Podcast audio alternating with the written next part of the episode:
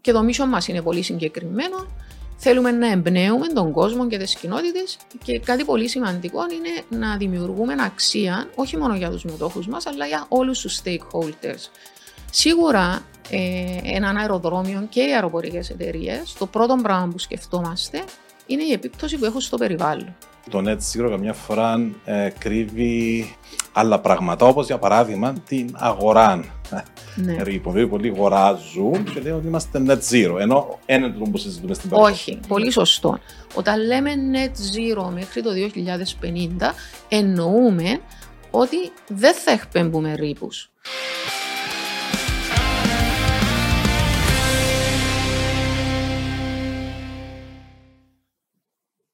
Αγαπητές φίλες, αγαπητοί φίλοι, σας καλωσορίζω σε ακόμα ένα επεισόδιο της σειράς Business Talks στο πλαίσιο των podcast talks που λειτουργεί ο ΑΚΙΠΡΟ Κύπρου μαζί με το Σύνδεσμο Εγκεκριμένων Λογιστών Κύπρου με σκοπό την γνωριμία ανθρώπων, επαγγελματιών, προσωπικότητων από τον οικονομικό και επιχειρηματικό κλάδο. Σήμερα έχω τη χαρά να φιλοξενώ στο στούντιο μαζί μου την αγαπητή Ελένη Καλογύρου, CEO της Hermès Airports, μιας εταιρείας, τις υπηρεσίες της οποίας νομίζω ότι όλοι λίγο πολύ χρησιμοποιούμε. Αγαπητή Ελένη, καλώς όρισες. Καλώς σας βρήκα και ευχαριστώ πολύ για την πρόσκληση. Και αντιλαμβάνομαι, καλώς επιστρέψαμε, καλώς όρισες και από τις θερινές διακοπές, χαλαρώσαμε, γεμίσαμε μπαταρίες και είμαστε πίσω γεμάτη όρεξη, φαντάζομαι. Ναι, έτσι. Οπωσδήποτε, παρόλο που το καλοκαίρι είναι ένας πολύ busy χρόνος για τα αεροδρόμια, εν τούτης, κάποιες ημέρες χρειάζεται να απέχεις για να μπορείς να ξεκουραστείς. Αλήθεια, πώς είναι ακριβώς την ώρα που είσαστε στο αποκορύφωμα της δουλειάς σας σαν αεροδρόμια, όταν όλος ο κόσμος θέλει να πάει διακοπές, εσείς να είστε εκεί για να εξυπηρετήσετε όλων αυτών των κοινών, το οποίο είτε θα πάει εξωτερικό, είτε θα επιστρέψει ή θα είναι τουρίστας να έρθει στην Κύπρο? Σίγουρα είναι η δουλειά μας και είναι κάτι το οποίο κάνουμε με μεγάλη ευχαρίστηση. Στόχος μας είναι να μπορούμε να εξυπηρετούμε τους επιβάτες μας με τον καλύτερο δυνατόν τρόπο και τούτον είναι που προσπαθούμε. Βεβαίως ο προγραμματισμός όλος γίνεται έγκαιρα, αλλά ακόμα και την ίδια ημέρα και κάθε μέρα χρειάζεται προγραμματισμός, γιατί συνήθως τα πράγματα δεν πηγαίνουν όπως τα προγραμματίζεις. Είναι αλήθεια ότι φέτος το καλοκαίρι πολλά αεροδρόμια, Skiphol, Παρίσι, Σαστεκόλ, Heathrow, είχαν σοβαρά προβλήματα στην εξυπηρέτηση του επιβατικού κοινού, κάτι που δεν είδαμε να συμβαίνει στην Κύπρο. Πώς το είδες, πώς είδατε με όλη αυτήν την, ας το πούμε, ταλαιπωρία που προκλήθηκε σε ταξιδιώτες που είχαν προορισμό η αναχώρηση των αεροδρόμια και όπως η Κύπρος κατάφερε να είναι πιο έτσι, προνοητική. Ναι. Είναι μια πολύ καλή ερώτηση και μια απορία που έχει πάρα πολλοί κόσμος. Αυτό που έχει συμβεί είναι ότι έχουμε περάσει 2 χρόνια κορονοϊού. Στα 2 αυτά χρόνια, μιλώ για την Κύπρο, αλλά αντίστοιχα συνέβαινε και σε άλλες χώρες. Τον πρώτο χρόνο, το 2020, είχαμε μόλις 20% της επιβατικής κίνησης που είχαμε σε έναν κανονικό χρόνο. Το δεύτερο χρόνο, το 2021, είχαμε περίπου 45% της επιβατικής κίνησης που έχουμε σε έναν κανονικό χρόνο. Τι σημαίνει αυτό? Ότι όλες οι εταιρείες έπρεπε με κάποιον τρόπο να περιορίσουν τα έξοδα τους, παρόλο που για έναν αεροδρόμιο που είναι σε λειτουργία, τα μη μεταβλητά έξοδα είναι πολύ περιορισμένα. Δηλαδή, ενώ μπορεί να έχεις 20% της επιβατικής κίνησης και αντίστοιχα τον εσόδο, τα έξοδα σου είναι περίπου στο 75%. Είναι πολύ δύσκολο να τα μειώσεις. Οπότε το τι έκαναν πολλά αεροδρόμια και πολλές αεροπορικές εταιρείες ήταν ότι προχωρήσαν σε απολύσεις προσωπικού. Εμείς δεν έκαναμε καμία αναπόλυση προσωπικού. Βεβαίως πρέπει να ομολογήσω ότι σε αυτόν βοήθησαν και τα σχέδια που είχε κάνει η κυβέρνηση, τα οποία εάν ένας εργοδότης ήθελε να κρατήσει το προσωπικό του, υπήρχε η συνεισφορά από το κράτος, το οποίο μας βοήθησε όχι μόνο να κρατήσουμε το προσωπικό μας, αλλά και να συνεχίσουμε να καταβάλουμε το 100% της μισθοδοσίας του, παίρνοντας βεβαίως την αντίστοιχη βοήθεια από το κράτος. Το 60%. Ναι, το υπόλοιπο όμως το καταβάλαμε εμείς χωρίς οποιαδήποτε Σωστό. Αποκοπή. Κάτι για το οποίο είμαστε ιδιαίτερα περήφανοι. Δηλαδή, το να μπορέσουμε να προστατεύσουμε το προσωπικό μας και τους επιβάτες μας βεβαίως, ήταν ένας από τους στόχους τους οποίους εβάλαμε στην περίοδο του κορονοϊού. Και το οποίο σήμερα που μιλούμε, πράγματι έχει φανεί ότι ήταν μια πολύ σωστή απόφαση, διότι όταν ξεκίνησε η κίνηση, δεν είχαμε ξεκινήσει από το μείον στο οποίο βρίσκονταν και πολλές αεροπορικές εταιρείες και πολλά άλλα αεροδρόμια στο εξωτερικό. Βεβαίως, αυτό που λέει πολλοί κόσμος, και να το απαντήσω επ' ευκαιρίας, είναι καλά. Αφού όλοι έλεγαν ότι το καλοκαίρι φέτος θα ήταν καλό, γιατί δεν προβλέψετε να προσλάβετε τον κόσμο? Η απάντηση είναι ότι τα πράγματα δεν είναι τόσο εύκολα, χρειάζονται προγραμματισμό. Καταρχήν να πούμε ότι όταν έγιναν lifted οι περιορισμοί που είχαν να κάνουν με τον κορονοϊό, δεν δόθηκε προειδοποίηση. Δηλαδή, όλοι ξέραμε ότι το καλοκαίρι θα ήταν καλό, αλλά δεν ξέραμε ακριβώς πότε θα ξαναρχίσει η κίνηση. Οπότε, ακόμα και εμείς που δεν απολύσαμε κανέναν και που κρατήσαμε το πολύ προσωπικό, αποχώρησε από μόνον του, διότι όπως αντιλαμβάνεστε, 2 χρόνια που ουσιαστικά δεν υπάρχει αντικείμενο ή δεν υπάρχει ουσιαστικό αντικείμενο, πολλοί κόσμος προτίμησε να βρει κάποια άλλη δουλειά που ίσως να την κάνει από το σπίτι, πιο καλές ώρες κτλ. Ο κόσμος εκείνος τώρα δεν θέλει να επιστρέψει. Άρα, για να μπορέσεις να προσλάβεις, υπάρχει μια διαδικασία. Προκυρίσεις τη θέση, πρέπει να κάνεις interviews, να βρεις τον κατάλληλο κόσμο. Και τον εκπαιδεύσεις τώρα, έτσι. Ναι, στη συνέχεια ακριβώς. Στη συνέχεια πρέπει να τον εκπαιδεύσεις. Και κάποια από τα επαγγέλματα που υπάρχουν μέσα στο αεροδρόμιο είναι αυστηρά ελεγχόμενα, ας πούμε, το security. Πρέπει να περάσεις από κάποιον εξειδικευμένο training, το οποίο απαιτεί συγκεκριμένο χρόνο. Και το τρίτο πρόβλημα το οποίο υπάρχει είναι η ανάγκη για την έκδοση των πάσων, δηλαδή της διαπίστευσης, αν θέλεις, που χρειάζεται για να μπορείς να μπεις στους ελεγχόμενους χώρους του αεροδρομίου. Η διαδικασία αυτή απαιτεί κάποιο χρόνο, διότι πρέπει να γίνουν κάποια background checks στον κόσμο. Ο συνδυασμός των τριών αυτών δεδομένων οδήγησε σε μεγάλη καθυστέρηση στο να προσληφθεί ο κόσμος, να εκπαιδευτεί ο κόσμος και μετά να μπορούν να εκδοθούν τα αναγκαία πάσα, αν θέλετε, για να μπορεί, να μπορεί ο κόσμος αυτός πράγματι να εξυπηρετήσει εκεί που έπρεπε μέσα στο αεροδρόμιο. Εμείς θεωρώ ότι επειδή δεν ξεκινήσαμε από ψηλό σημείο, δηλαδή είχαμε την πλειονότητα του προσωπικού μας, δεν είχαμε τα θέματα με τα πάσα, διότι είχαν ήδη τα πάσα τους, η εκπαίδευση ήταν εκπαιδευμένη. Επομένως, αυτό που χρειάστηκε να κάνουμε ήταν να προσθέσουμε κάποιο μικρό αριθμό προσωπικού για να καλύψουμε τις ανάγκες του καλοκαιριού. Άλλα αεροδρόμια όμως που είχαν απολύσει πολύ περισσότερο προσωπικό, βρέθηκα σε αυτήν τη δύσκολη θέση που είδαμε. Είχα δει φωτογραφίες του Άμστερνταμ στο Skiphol. Η αδιγραμμή αναχώρησης, τέλος πάντων, ήταν νομίζω 1,5 χιλιόμετρο μες στον δρόμο. Ναι. Ήταν τεράστιο το θέμα και το είχαμε συζητήσει με μια φίλη δημοσιογράφων Ολλανδή που είχε έρθει στην Κύπρο πρόσφατα. Και ήταν βασικό θέμα συζήτησης πώς προγραμματιστήκαν κακά τα αεροδρόμια αυτά για να διαχειριστούν την άρση των περιορισμών από τον κορονοϊό.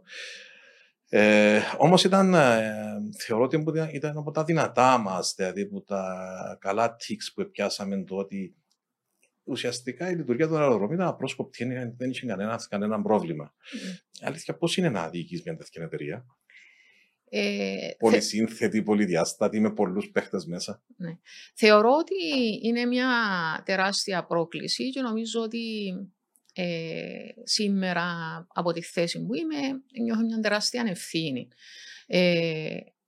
Ο λόγος είναι γιατί η δουλειά που κάνουμε είναι άμεσα συνδεδεμένη με την κυπριακή οικονομία, με την κοινότητα της Κύπρου, των τουρισμών, των οποίων εξυπηρετούμε, και βεβαίως μέσα στο αεροδρόμιο εργοδοτούνται μεγάλος αριθμός προσωπικού, όχι όλοι κατά ανάγκη από τη Hermès Airports, αλλά και από τους συνεργάτες μας. Οπότε είναι μια τεράστια ευθύνη να μπορείς να έχεις την απόδοση που θέλεις, να μπορείς να εξυπηρετείς όλους αυτούς τους στόχους που έχουμε βάλει για την ανάπτυξη των αεροδρομίων και παράλληλα να είσαι σωστός προς όλον τον κόσμο που εργάζεται στα αεροδρόμια, γιατί θέλουμε να είμαστε εργοδότης προτίμησης και να μπορούμε να προσφέρουμε ποιοτικές δουλειές στον κόσμο που εργάζεται στα αεροδρόμια.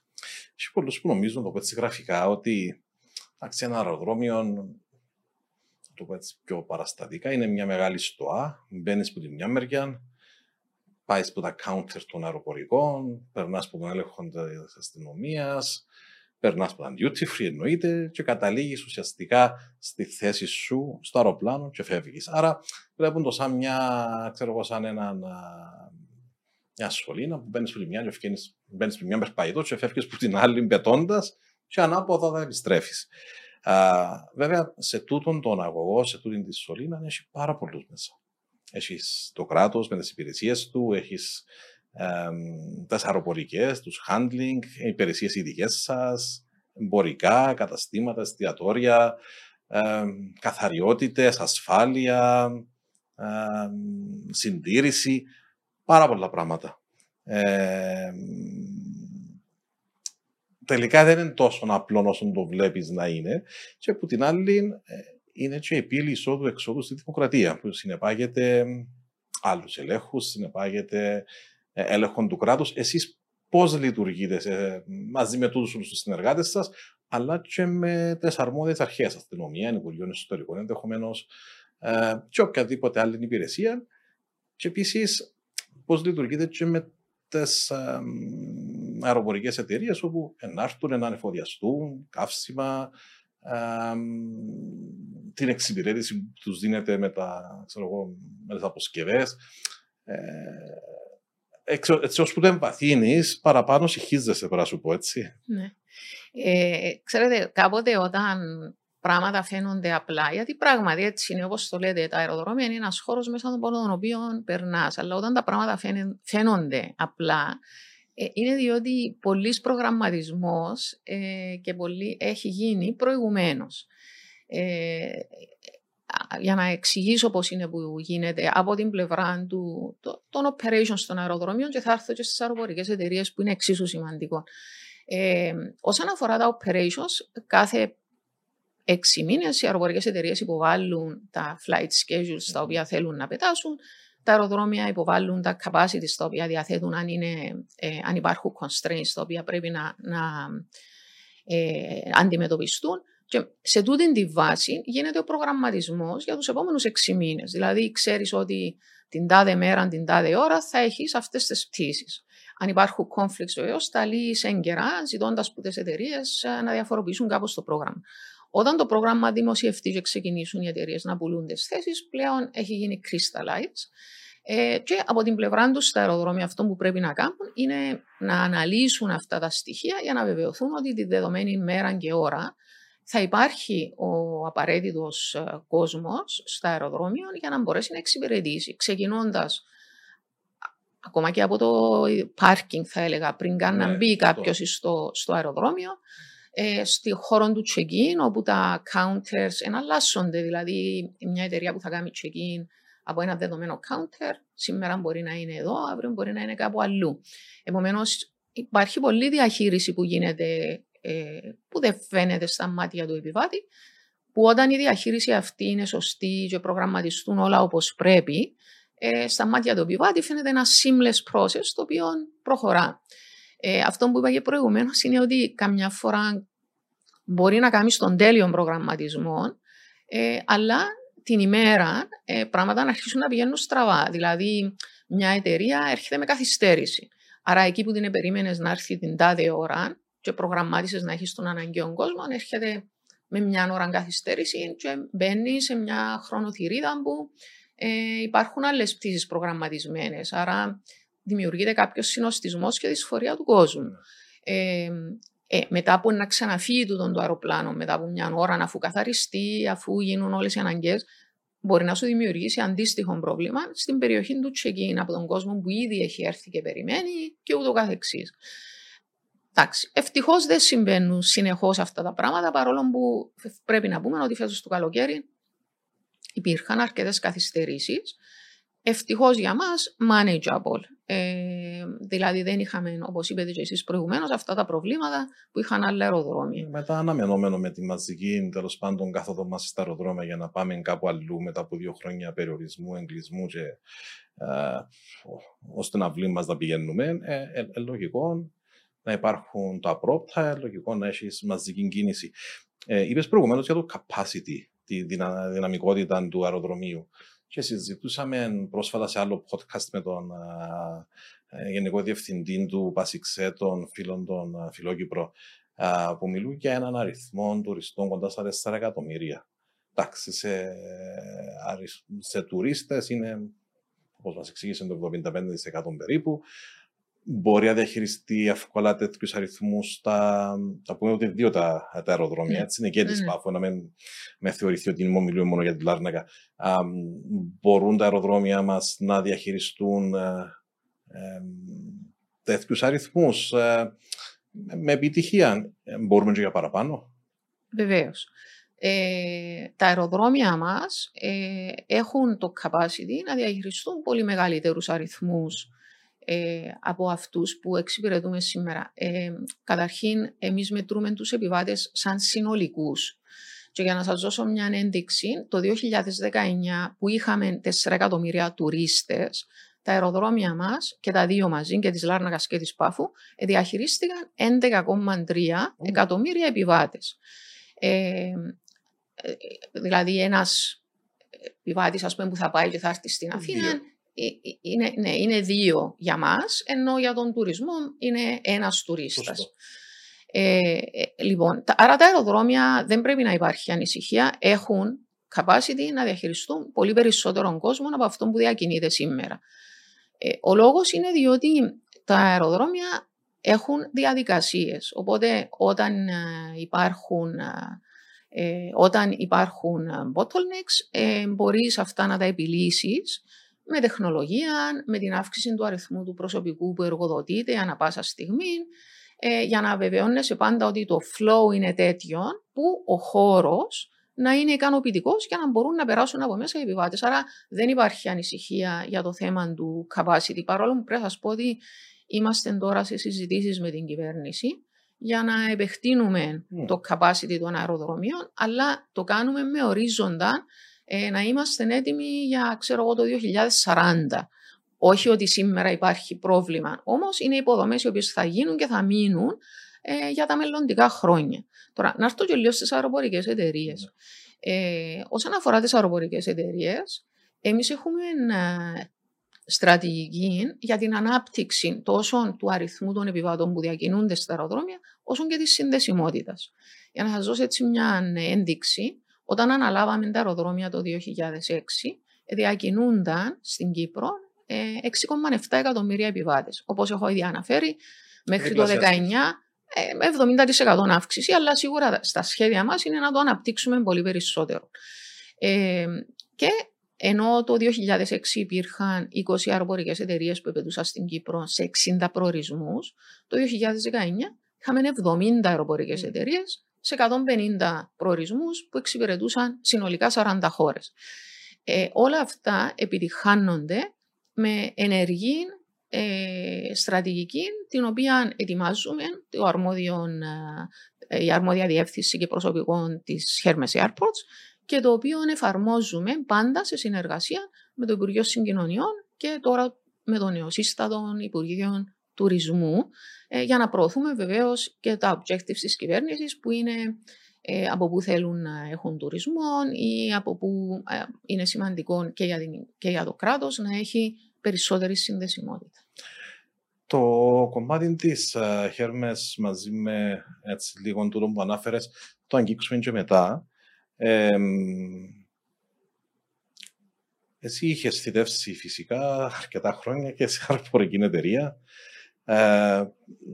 Έτσι, πες μας, γνώριζε μας λίγο την Ελένη, έτσι, από που είσαι, την ακαδημαϊκή σου διαδρομή, την επαγγελματική διαδρομή, και έτσι αφήσεις μας έναν τόνο, τι ήταν εκείνο που σε, ας το πούμε, εκέρδισε και ακολούθησε ακαδημαϊκή, κάθετος επαγγελματική πορεία, διότι σαν charter accountant συνδυάζονται και τα δύο μαζί. Ναι. Βεβαίως. Εντάξει, γεννήθηκα στη Λευκοσία, σχολείων πήγα στον Κίκον, ήταν Θηλαίων τότε, σήμερα είναι το Κίκος Β. Μετά που τέλειωσα το σχολείο, πήγα για σπουδές στην Αγγλία. Στην Ουκρανία, κοκκίνο, φαντάζομαι. Ναι, ήταν η Δεσποινής Κοκκίνου, ήταν η διευθύντρια μας και μάλιστα είχα την τύχη να την έχω και καθηγήτρια στο μάθημα των θρησκευτικών. Πρέπει να πω ότι ήταν πολύ καλή και καθηγήτρια και σαν διευθύντρια του σχολείου. Είχα πάει για σπουδές μετά στο Ηνωμένο Βασίλειο, στο Πανεπιστήμιο του Cambridge, όπου σπούδασα οικονομικά. Όταν τέλειωσα το πανεπιστήμιο, αποφάσισα να γίνω chartered accountant. Πρέπει να πω ότι δεν ήταν προγραμματισμένο όταν ξεκίνησα, αλλά όταν τέλειωσα τις σπουδές μου, έκρινα ότι ήταν μια καλή συνέχεια. Εργάστηκα στο Λονδίνο, στη KPMG, για 3 χρόνια. Απέκτησα το δίπλωμα του chartered accountant με την παράλληλη φοιτηση η οποία γίνεται και μετά επέστρεψα στην Κύπρο, όπου εργάστηκα στη KPMG στη Λευκοσία για περίπου 2 χρόνια και από εκεί πήγα στις Κυπριακές Αερογραμμές. Στις Κυπριακές Αερογραμμές είχα τη θέση του οικονομικού διευθυντή, η οποία ήταν μια σίγουρα πολύ ενδιαφέρουσα θέση, από την οποία μπορούσες να μάθεις όλες τις πτυχές του τι σημαίνει να εργάζεται και να λειτουργεί μια αεροπορική εταιρεία. Έφυγα από τις Κυπριακές Αερογραμμές το 2011 και έκανα μια μικρή αλλαγή πορείας. Εργαστήκα σε μια εταιρεία στη Λεμεσόν που ασχολείται με property development. Εργαστήκα εκεί για 3 χρόνια και μετά παρουσιαστεί μια ευκαιρία να επανέλθω στην αεροπορική βιομηχανία, σε αεροδρόμια αυτή τη φορά, όχι σε αεροπορική εταιρεία, στη Hermès Airports. Όπου όταν πήγα, αρχικά ήμουν Executive Manager Business Control, στη συνέχεια έγινα οικονομικός διευθυντής και το 2016 ο διευθυντής, ο ανώτατος εκτελεστικός διευθυντής της εταιρείας, ο οποίος ήταν Καναδός, έπρεπε να φύγει από την Κύπρο, διότι ήταν να πάει στη Νέα Υόρκη, όπου ανάλαβε μια θέση στο LaGuardia. Το LaGuardia είναι ένα αεροδρόμιο το οποίο διαχειρίζεται και θα ανέπτυσε ένας από τους μετόχους μας, από τον οποίο εργοδοτεί τον τότε διευθυντής μας. Οπότε όταν έφυγε, ανάλαβα εγώ τη θέση του ανώτατου εκτελεστικού διευθυντή, θέση στην οποία έχω μέχρι σήμερα. Άρα, έτσι με τούτα τα σύντομα σε περίγραψες, ξέρεις από πρώτο χέρι όλων το φάσμα της λειτουργίας και αεροπορικών και πτυτικών, τέλος πάντων της βιομηχανίας ολόκληρης. Και είναι πάρα πολύ σημαντικό νομίζω να έχεις τόση συσσωρευμένη εμπειρία και γνώση, και θα έλεγα και από το οικονομικό κομμάτι, για να δεις και την άλλη πλευρά του νομίσματος, το τι χρειάζεται για να μπορέσει να λειτουργήσει. Πόσο εύκολο ήταν για σένα, έτσι επέτρεψε μου την ερώτηση, σαν έτσι, μια νεαρή γυναίκα να ανελιχθείς και στις αποσιάρκες αφενός, αρχικά, δεδομένων και των στεγανών που ενδεχομένως υπήρχαν εκεί, αλλά και σε έναν οργανισμό ο οποίος έχει διάφορους μετόχους μέσα, ξένους, κυπριακούς, και άλλους, και να γίνεις αποδεκτή, ας το πούμε. Φαντάζομαι η συσσωρευμένη του εμπειρία που αναφέρα προηγουμένως ήταν ένας σημαντικός παράγοντας, έτσι. Σίγουρα. Πιστεύω ότι στη ζωή, η ζωή και η εργασία είναι μια συνεχής μάθηση. Δηλαδή πρέπει ένας άνθρωπος που θέλει να προχωρήσει και να επιτύχει στη ζωή του συνεχώς να ενδιαφέρεται, να έχει την περιέργεια, να εμβαθύνει και να μαθαίνει. Πιστεύω ότι ό,τι μάθεις στη ζωή είναι εμπειρίες οι οποίες θα χρησιμοποιήσεις στη συνέχεια. Δεν πιστεύω ότι πάει κάτι χαμένο. Άρα κάποιος ο οποίος έχει ενδιαφέρον και θέλει συνεχώς να μελετά, να ενδιαφέρεται, να μαθαίνει, να ρωτά, αποκτά τις αναγκαίες εμπειρίες οι οποίες στη συνέχεια σε βοηθούν στο να προχωρήσεις. Δεν κρύβω βεβαίως ότι στη ζωή χρειάζεται και λίγη τύχη. Συστατικό αναπαραίτητο, θα λέγαμε. Δηλαδή, κάνε τη διαφορά καμιά φορά. Ναι. Δεν είναι, ενώ Χρειάζεται κάποια τύχη, αλλά και ο άνθρωπος πρέπει να έχει τη διάθεση, να θέλετε, όταν του παρουσιαστούν κάποιες ευκαιρίες, με σκληρή δουλειά, να τις αξιοποιήσει για να μπορέσει να προχωρήσει στη ζωή του. Σε πολλές επαφές που έχουμε με φοιτητές, Ελένη, από την ιδιότητά μου σαν γενικός διευθυντής του ΣΕΛ, και που μιλούμε με νεαρούς, είτε σε πανεπιστήμια, είτε σε trainings, τέλος πάντων, ελεκτές, το τι τους λέω είναι ότι παίζουν διάφοροι παράγοντες ρόλο σε μια επιτυχία, μια καριέρα. Είναι ότι ο χρόνος είναι σημαντικός παράγοντας, για την έννοια του ότι άμα είσαι έτοιμος που πλευράς επαγγελματικών προσόντων, γνώσεων, έχεις μαζέψει τέλος πάνω κάποιες εμπειρίες, την ώρα που θα σου δοθεί η ευκαιρία, τον που είπες και εσύ, θα είσαι έτοιμος να εμπιάσεις. Πρέπει να πληρείς τέλος πάντων όλα τα απαραίτητα κριτήρια για να τη διεκδικήσεις τέλος πάντων την ευκαιρία και να την πιάσεις. Αλλιώς, ως την επόμενη φορά. Και η επόμενη φορά δεν ξέρεις πότε θα έρθει. Άρα, τούτο που είπες, δηλαδή να είσαι καλά προετοιμασμένος, να είσαι συνέχεια έτσι μελετημένος, αλλά να είσαι έτοιμος να εκμεταλλευτείς τη συγκυρία, να μην πω, ας πούμε, την τύχη ή την ξέρω αυτή, τη συγκυρία που θα σου δοθεί για να μπορέσεις να διεκδικήσεις τσιόν που θέλεις. Σίγουρα, είναι πολύ σημαντικό. Σημαντικό, διότι δυστυχώς βλέπω ότι πολλοί, ας πούμε, παίρνουν τα πράγματα σιγά σιγά, όποτε τύχει, εντάξει, είναι τώρα, είναι ύστερα. Το ύστερα μπορεί να μην είναι τόσο προσοδοφόρο για μας, μπορεί να είναι να βρεις άλλους μπροστά σου. Και κάτι το οποίο είδαμε και με αρκετούς φίλους οι οποίοι έγιναν επαγγελματίες λογιστές, κάποιοι που σπουδάσαν στην Κύπρο, έκαναν το training τους, ξέρω εγώ, με τα γραφεία εδώ,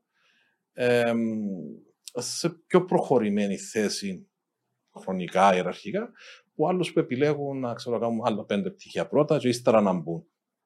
Θέμα επιλογής του καθενός, αλλά εντάξει, την τύχη σου την καθορίζεις πολλές φορές και μόνος σου, έτσι. Σίγουρα. Έχω την εντύπωση ότι οι νέοι σήμερα δεν βιάζονται όπως εμείς. Νομίζω έχουν διαφορετική αντιμετώπιση. Δηλαδή, εμείς ξέραμε ότι να πάω να σπουδάσω, μετά πρέπει να κάνω κάτι για να βρω μια δουλειά και το συντομότερο δυνατόν να ξεκινήσω να εργοδοτούμε και να βάλω ένα στόχο, ας πούμε, στη ζωή, ότι κάπου θέλω να φτάσω, θέλω να δημιουργήσω οικογένεια, ενώ νομίζω εμείς σκεφτόμαστε τα λίγο παραπάνω από την αρχή. Συμφωνούμε. Νομίζω οι νέοι σήμερα είναι πιο relaxed. Τώρα δεν ξέρω αν έχει σωστό και λάθος. Δηλαδή, ας πούμε, αν σκεφτώ καλά να ανεκαθυστερούσε κάποιος ένα χρόνο, ας πούμε, να πιάσει δουλειά και έκαμνε γεία ροφ, δεδομένου ότι βεβαίως υπήρχαν οι πόροι να συντηρηθεί εκείνη την εποχή. Τι θα πειράζει. Εγώ αυτό που λέω σήμερα σε νεαρούς με τους οποίους συζητώ είναι ότι η ζωή είναι ένας μαραθώνιος. Δεν είναι κούρσα των 100 μέτρων. Συμφωνούμε, έτσι είναι. Άρα, αν, ας πούμε, προγραμματίσεις κάποια πράγματα πιο μακροπρόθεσμα, μπορεί και τούτο να μην είναι κακό. Δηλαδή, δεν ξέρω ότι να φτάσεις πιο γρήγορα. Οπότε, νομίζω είναι αυτής της φιλοσοφίας, ότι τα πράγματα έτσι παίρνουν τον χρόνο τους. Νομίζω όμως ότι εκείνοι που θέλουν να βάλουν στόχους στη ζωή τους και να προχωρήσουν, μπορεί με λίγο πιο αργό ρυθμό, αλλά έχουν υπόψη τους τι θέλουν να κάνουν και που θέλουν να φτάσουν. Να συμφωνήσω μαζί σου. Νιώθω ότι και από την δική μου την πλευρά, ηλικιακά δεν είμαστε μακριά. Όταν ξεκινήσαμε, ξέραμε πάνω κάτω τι θέλαμε να ακολουθήσουμε και ίσως εκείνο που μας επίεζε σε εισαγωγικά σαν κίνητρο ήταν η όσο το δυνατόν πιο γρήγορη αυτονόμησή μας στο σπίτι και να μπούμε με πιο σηκωμένα μανίκια, ας πούμε, έτσι, μέσα στο στίβο της καριέρας, τόσο της επαγγελματικής απασχόλησης, αλλά και καριέρα. Ξεκινήσαμε από κάπου, αλλά βλέπαμε και λίγο πιο μακριά. Τώρα νομίζω ότι λίγο πιο ριλαξαρισμένα τα πράγματα, συνδυάζονται και άλλοι παράμετροι μέσα, το work-life balance ή άλλα, τα οποία είναι κακά.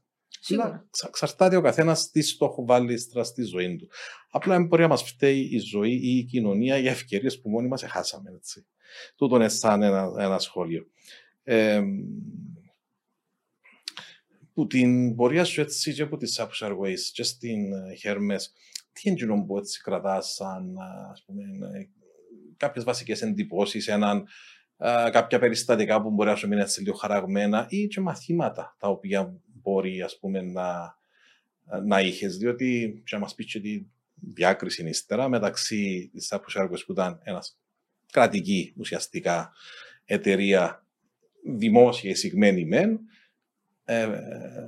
versus σε αντίθεση με την Hermès που δεν είναι κυβερνητική, εντάξει, μπορεί να μετοχώς ίσως το κράτος, αλλά δεν είναι κρατική, λειτουργεί σε πολλά διαφορετικά τέλος πάντων επίπεδα από ότι ένας συνηθισμένος ημικρατικός οργανισμός. Ναι. Νομίζω ότι, όπως είπα και προηγουμένως, εκείνο που κρατώ στη ζωή μου είναι ότι συνεχής μάθηση και οι διάφορες εμπειρίες τις οποίες παίρνει ένας που τη ζωή. Είναι κάτι πολύ σημαντικό. Σίγουρα, εκείνο που χρειάζεται, πιστεύω, είναι σε μια εταιρεία είναι να υπάρχει η στρατηγική, η οποία να έχει συγκεκριμένους στόχους, οι οποίοι να είναι μετρήσιμοι και να υπάρχει συμπνοία μεταξύ της διεύθυνσης και του Διοικητικού Συμβουλίου για το πού θέλει να πάει η εταιρεία, δηλαδή τι είναι το vision της, ποιον είναι το mission της. Αυτά είναι πολύ σημαντικά και επίσης εξίσου σημαντικό είναι οι αξίες, δηλαδή τι αξίες πρεσβεύεις εσύ σαν άτομο και κατά πόσον αυτές συγκεράζονται με τις αξίες που πρεσβεύει η εταιρεία. Το οποίο βεβαίως είναι τα άτομα που τις δημιουργούν, για τον τρόπο που θέλει να λειτουργεί και να συμπεριφέρεται. Η Cyprus Airways σίγουρα ήταν μια εταιρεία με πάρα πολλά φόντα. Το δυστύχημα ήταν ότι, αν θέλετε, όταν ανοίξαν οι αιθέρες, δηλαδή μετά το 1980, που επεκράτησε έναν καθεστώς πλήρους ανταγωνισμού, δυστυχώς η Cyprus Airways δεν ήταν σε θέση να συναγωνιστεί αρκετά γρήγορα να κάνει την μετατροπή την οποία έπρεπε για να μπορέσει να ανταγωνιστεί με μεγαθύρια τα οποία υπήρχαν στους ευρωπαϊκούς αιθέρες. Δηλαδή, δεν μπόρεσε να προσαρμοστεί, αν θέλετε, στα νέα δεδομένα. Σίγουρα η Cyprus Airways εργοδοτούσε εξαιρετικών προσωπικών, αλλά όταν ξεκίνησε, ας πούμε, είχαμε τις κλίμακες της κυβέρνησης. Μπορείς να έχεις τις κλίμακες ή τα ωράρια που έχει η κυβερνητική μηχανή και να θέλεις να συναγωνιστείς αεροπορικές εταιρείες όπως είναι εντάξει, χωρίς να ονομάσω ονόματα, πολύ μεγάλες και ανταγωνιστικές στον τομέα τους. Παρ' όλα αυτά, τα κατάφερνε η Cyprus Airways μέχρι σε κάποιο σημείο, αλλά σίγουρα τα πράγματα είναι πολύ δύσκολα και για τους πιο σπουδαίους, αν θέλετε να πω παίχτες, πιο σπουδαίες εταιρείες που βλέπουμε ότι συνεχώς είτε γίνονται συγχωνεύσεις, είτε μπορεί να κλείσουν, δηλαδή δεν είναι μόνο η Cyprus Airways που δεν τα κατάφερε. Ο τομέας των αεροπορικών εταιριών είναι ένας πολύ μεταβλητός τομέας. Αν δεις ταινίες της δεκαετίας του 90, παραπάνω αμερικάνικες δεν υπάρχουν σήμερα. Ναι. Όπως επίσης Ελλάδα, Ιταλία, Βέλγιο, Ολλανδία, Αγγλία, εκτός της BA, άλλες εταιρείες δεν υπάρχουν. Δηλαδή, Τσεχία, Ουγγαρία, θυμάστε ότι ένα διάστημα είχαν γεμίσει τους αιθέρες τους ευρωπαϊκούς. Ναι, δύσκολο θα έλεγα επιχειρηματικό εγχείρημα η μια αεροπορική εταιρεία με πολύ ψηλά κόστα και, όπως είπες, και πολλά έντονο ανταγωνισμό. Δηλαδή, αν έχεις τη δυνατότητα να έχεις τη ρευστότητα και να χτυπήσεις, για παράδειγμα, τιμές, ας πούμε, αμέσως κλείσεις κάποιον άλλον, έτσι. Είναι πολλοί παραμέτροι που επηρεάζουν. Εντάξει, η Cyprus Airways στο τέλος δυστυχώς δεν τα κατάφερε και αναγκάστηκε να κλείσει. Τώρα, η Hermès είναι κάτι εντελώς διαφορετικό. Διαχειριζόμαστε τα δύο αεροδρόμια κάτω από μια σύμβαση παραχώρησης την οποία έχουμε με το κράτος. Όπως έχεις αναφέρει, είναι μια ιδιωτική εταιρεία. Όλοι οι μετόχοι μας που συμμετέχουν και στο διοικητικό μας συμβούλιο είναι εταιρείες οι οποίες με τον έναν ή τον άλλον τρόπο έχουν γνώση του αντικειμένου. Δηλαδή, είτε είναι εταιρείες οι οποίες ασχολούνται με κατασκευή αεροδρομίων, είτε είναι εταιρείες που ασχολούνται με διαχείριση αεροδρομίων σε πάρα πολλές χώρες παγκοσμίως. Εταιρείες που παρέχουν υπηρεσίες συντήρησης, διάφορες υπηρεσίες σε αεροδρόμια. Άρα, το Συμβούλιο μας απαρτίζεται. Λογία με αεροδρομία. Ναι. Το Συμβούλιο μας απαρτίζεται από κόσμον ο οποίος είναι πλήρως κατερτισμένος στο αντικείμενο και έχει πάρα πολλές εμπειρίες από διαχείριση άλλων αεροδρομίων ή από την παροχή υπηρεσιών σε αεροδρόμια και άλλους. Επομένως, εμείς σαν η διεύθυνση της εταιρείας έχουμε καθορίσει τη στρατηγική μας, έχουμε συγκεκριμένες στρατηγικές προτεραιότητες. Όλες οι στρατηγικές μας προτεραιότητες έχουν μετρήσιμα KPIs. Όλα αυτά είναι σε σύμπνοια με το Διοικητικό Συμβούλιο της εταιρείας και προχωρούμε με βάση τους στόχους που έχουμε βάλει. Το vision μας είναι να είμαστε best in class airports, όμως με χαρακτηριστικό να δίνουμε έναν sense of place κυπριακό, γιατί θεωρούμε ότι πρέπει να είμαστε αναγνωρισμένοι με τη χώρα στην οποία είναι τα αεροδρόμια μας και είναι το destination το οποίο εξυπηρετούμε, και βεβαίως να έχουμε μια ουσιαστική συνεισφορά στον τουρισμό και στην οικονομία της Κύπρου. Το mission μας σαν εταιρεία είναι να εξυπηρετούμε τους επιβάτες μας με τον καλύτερο δυνατόν τρόπο, πάντα σε έναν περιβάλλον με τεχνολογικά αναβαθμισμένο, με κοινωνική ευθύνη και με sustainable πρακτικές. Επομένως, και το mission μας είναι πολύ συγκεκριμένο. Θέλουμε να εμπνέουμε τον κόσμο και τις κοινότητες, και κάτι πολύ σημαντικό είναι να δημιουργούμε αξία όχι μόνο για τους μετόχους μας, αλλά για όλους τους stakeholders οι οποίοι εμπλέκονται στο τι μπορεί να προσφέρει έναν αεροδρόμιο. Θα έλεγα ότι έτσι, χωρίς υπερβολή, ένα αεροδρόμιο δίνει ειδικά σε έναν επισκέπτη τουρίστα την πρώτη και την τελευταία εικόνα που την παρουσία του στη χώρα. Άρα, αν η πρώτη και η τελευταία εικόνα είναι καλή, εκλαμβάνεσαι θα πάει και θα το μεταδώσει θετικά. Αν δεν είναι καλή, σίγουρα δεν θα το ξαναδούμε. Οπότε έχεις απολύτως δίκιο στον που λέει ότι σαν mission και σαν vision statements είναι τα σημαντικά, διότι ακριβώς είναι το αποτύπωμα που παίρνει κάποιος μαζί του στην επιστροφή του. Να μου επιτρέψεις να ανοίξω έτσι ένα-δυο θέματα, τα οποία νομίζω άγγιξες τα ακροθυγώς, αλλά να τα διευρύνουμε λίγο, διότι θεωρώ ότι σαν εταιρεία, σαν οργανισμός, έχετε κάποια χαρακτηριστικά που δεν τα έχουν πολλοί, και ειδικά στο πρώτο που θα ήθελα να ανοίξω, μπορεί να είσαστε και ο μεγαλύτερος τέτοιος, ας το πούμε, καλύτερο παράδειγμα. Και είναι η συνεργασία μεταξύ δημοσίου και ιδιωτικού τομέα, το public-private partnerships που λέμε. Και τα ωφέλη τα οποία αφήνει και στο κράτος και στον πολίτη, εντάξει, και στην εταιρεία φυσικά, διότι δεν είναι ευαγές ίδρυμα, είναι επιχείρηση, αλλά κυρίως για το κράτος, διότι σας ανατέθηκε μια σύμβαση, ένα κομμάτι γης, με κάποιες άδειες, με κάποιες προϋποθέσεις, και η Χερμές έχτισε με δικά της έξοδα. Τι έχτισε, αναφέρεις προηγουμένως για επέκταση το 40, ξέρω εγώ, το οποίο τούτα όλα θα μείνουν στο κράτος ύστερα. Φαντάζομαι με τη λήξη της σύμβασης. Οπότε εξήγα μας λίγο το public-private partnership, πώς το λειτουργείται, και ακριβώς έτσι να περάσουμε και στον κόσμο που μας βλέπει και εν τα ωφέλη για την κοινωνία ευρύτερα, την πολιτεία και την κοινωνία. Βεβαίως.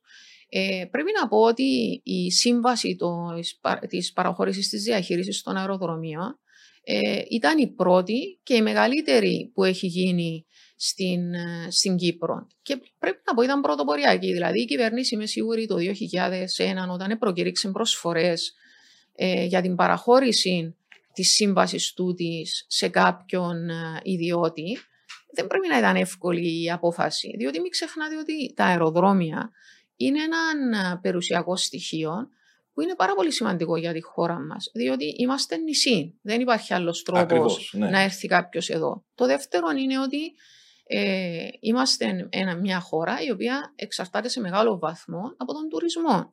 Άρα η πρόσβαση των τουριστών στην Κύπρο επίσης πολύ σημαντική. Και το τρίτον, είμαστε σε μια περιοχή του κόσμου, στην Ανατολική Μεσόγειο, όπου γεωπολιτικά έχει μεγάλη σημασία και ας μην ξεχνούμε ότι έχουμε και ένα πολιτικό πρόβλημα. Επομένως, θεωρώ ότι ήταν πολύ πρωτοποριακή η απόφαση της κυβέρνησης να παραχωρήσει την κατασκευή και διαχείριση των αεροδρομίων σε έναν ιδιώτη. Απόφαση η οποία βεβαίως εκ των πραγμάτων αποδείχτηκε σοφή. Και να εξηγήσω γιατί. Το μοντέλο των BOT θεωρώ ότι είναι πάρα πολλά συμφέρον για το κράτος, έτσι. Είναι συμφέρον βεβαίως, εξού και έκτοτε η κυβέρνηση έχει προχωρήσει σε πολλά άλλα τέτοια. Συμφωνώ. Και για τα λιμάνια και για τις συγκοινωνίες μέσα στις πόλεις. Ακόμα και για κτίρια της. Ακόμα και για τα κτίρια της. Λοιπόν, τι είναι τα ωφέλη που έχει το κράτος από αυτήν την παραχώρηση, αν θέλετε. Το πρώτο είναι ότι έχουν χτιστεί 2 νέα τερματικά κτίρια και στα 2 αεροδρόμια, μαζί με όλη την αναγκαία υποδομή. Η επένδυση η οποία απαιτήθηκε ήταν του ύψους των 640 εκατομμυρίων ευρώ, λεφτά τα οποία έγιναν όλα με ιδιωτική επένδυση και μεγάλο μέρος της έχει έρθει από το εξωτερικό. Μάλιστα. Άρα δεν επιβαρύνθηκαν τα δημόσια οικονομικά. Κάποιος ιδιώτης επένδυσε αυτά τα λεφτά για να χτιστούν τα αεροδρόμια.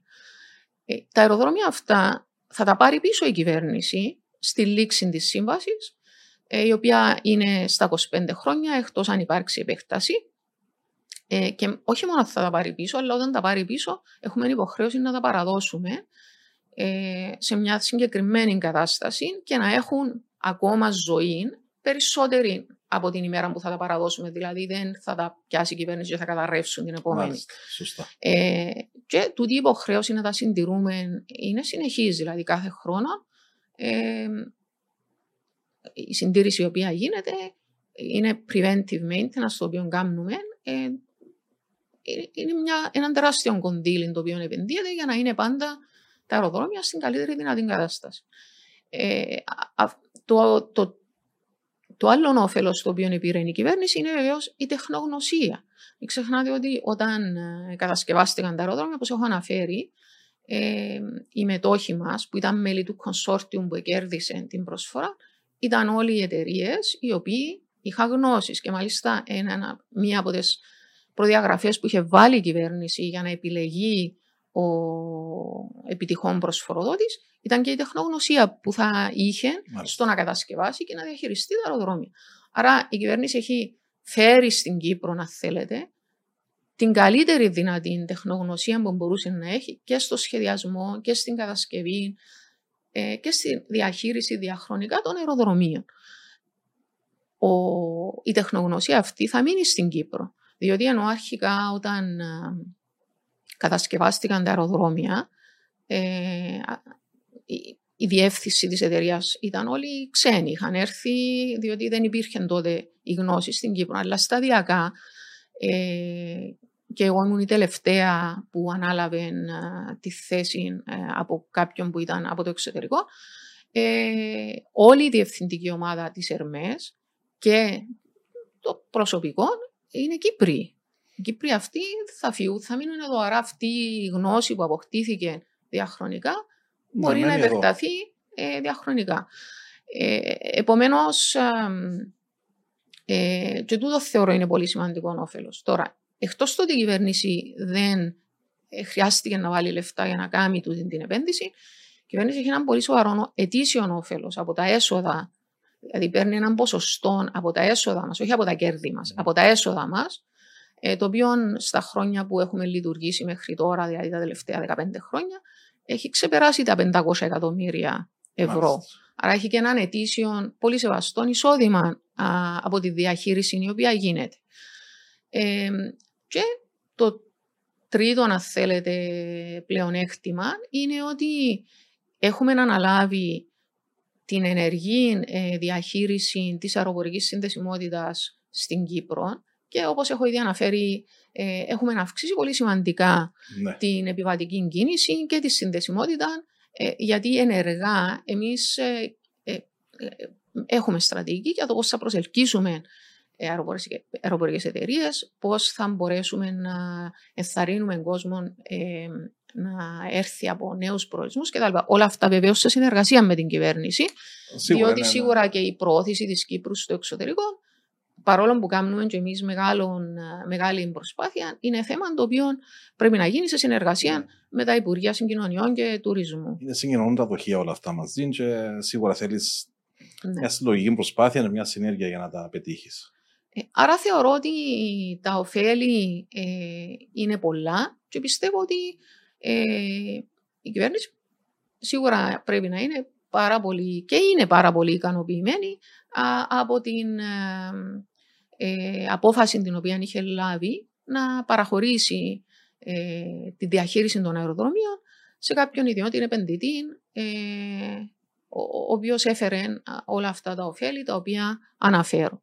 Αντιλαμβάνεσαι ότι και τούτα είναι σε ένα πλαίσιο, ας το πούμε έτσι,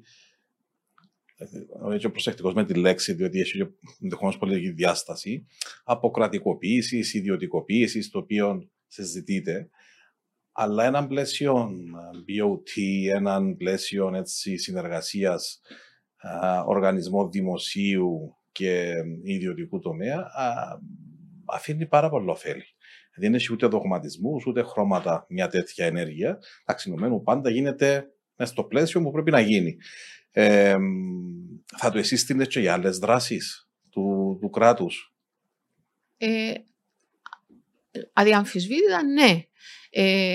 Νομίζω ότι δεν πρέπει να δαιμονοποιούμε ή τις αποκρατικοποιήσεις ή τις ιδιωτικοποιήσεις. Γιατί ένας ιδιώτης, ο οποίος, ναι βεβαίως, αυτό που ακούμε συχνά είναι ναι, μα ο ιδιώτης θέλει να βγάλει το κέρδος του. Έτσι το κράτος θέλει να χάσει. Βεβαίως θέλει να βγάλει το κέρδος του, διότι ένας ο οποίος θα αναλάβει, ένας ιδιώτης ο οποίος θα επενδύσει τα κεφάλαια του και θα πάρει κάποιο ρίσκο, θέλει να έχει έναν εύλογο κέρδος. Αλλά μέσα από μια σωστή συμφωνία, όπως είναι αυτή που έχουμε εμείς με την κυβέρνηση, υπάρχουν οι ασφαλιστικές δικλείδες, όπου πρώτον τα διάφορα KPIs, τα οποία είναι μετρήσιμα, τα οποία πρέπει ένας να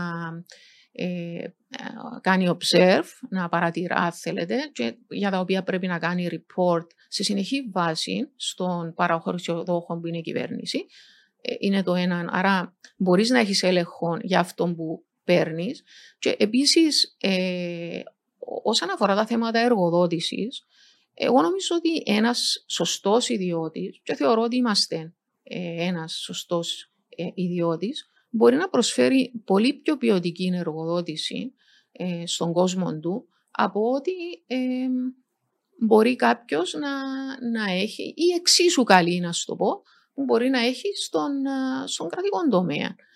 Γιατί θεωρώ ότι το προσωπικό μιας εταιρείας είναι πάρα πολύ σημαντικό. Είναι το πιο σημαντικό περιουσιακό στοιχείο το οποίο έχουμε. Ακριβώς. Μέσα από το προσωπικό είναι που μπορούμε να αποδώσουμε τη στρατηγική μας. Άρα, αν δεν προσέχουμε το προσωπικό μας,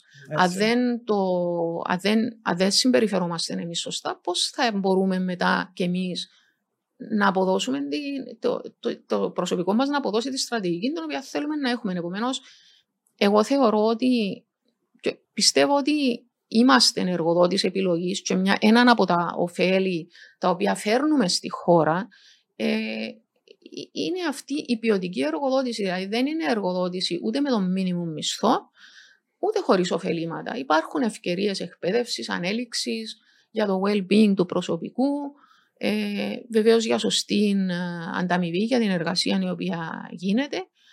Και νομίζω ότι μέσα σε αυτό το πλαίσιο, ναι, εγώ θα το συστήνα χωρίς καμία επιφύλαξη και για άλλους τομείς της οικονομίας. Νομίζω ήμασταν ακριβώς στο ίδιο μήκος κύματος και μια και μακαρίσαμε προηγουμένως, χαριτολογώντας τη Cyprus Airways, με έναν από τους λόγους της πτώσης, ίσως ήταν και το πλαίσιο το οποίο ήταν, τέλος πάντων, διέπεται από διάφορους άλλους παράγοντες, όπως απαιτήσεις, συντεχνίες, τα οποία βλέπαν μόνο μια διάσταση και όχι ενδεχομένως ολόκληρη την εικόνα.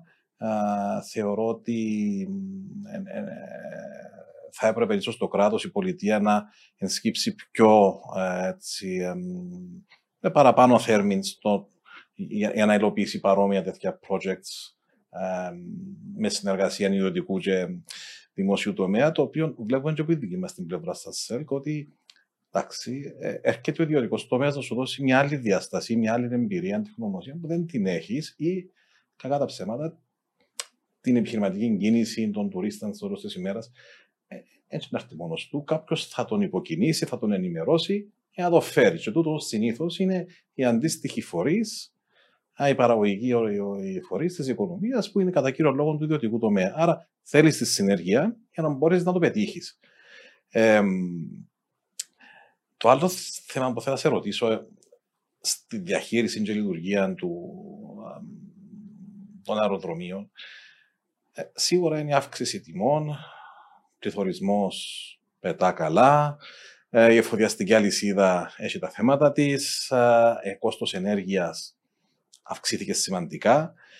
Να θέλω να μας πεις έτσι, σύντομα αν μπορείς, εσείς πώς το διαχειρίζεστε ή ποιες προκλήσεις βλέπετε, με προέκταση στη διαχείριση να βάλουμε και το κομμάτι της περιβαλλοντικής διαχείρισης, της αειφορίας. Αναφέρεστε το προηγουμένως ότι είναι και μέσα στο μήνυμα αναποστολής σας στα ελληνικά sustainability, στα αγγλικά δεν ξέρω πώς το λένε. Αειφόρος ανάπτυξη. Αειφόρος ανάπτυξη.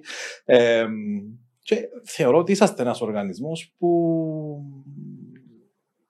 έχετε πάρα πολλά να διαχειριστείτε. Από απόβλητα, από ηλιακή ενέργεια, από όλα αυτά τα οποία έχει σε καύσιμα, τα οποία έχετε εκεί. Ναι.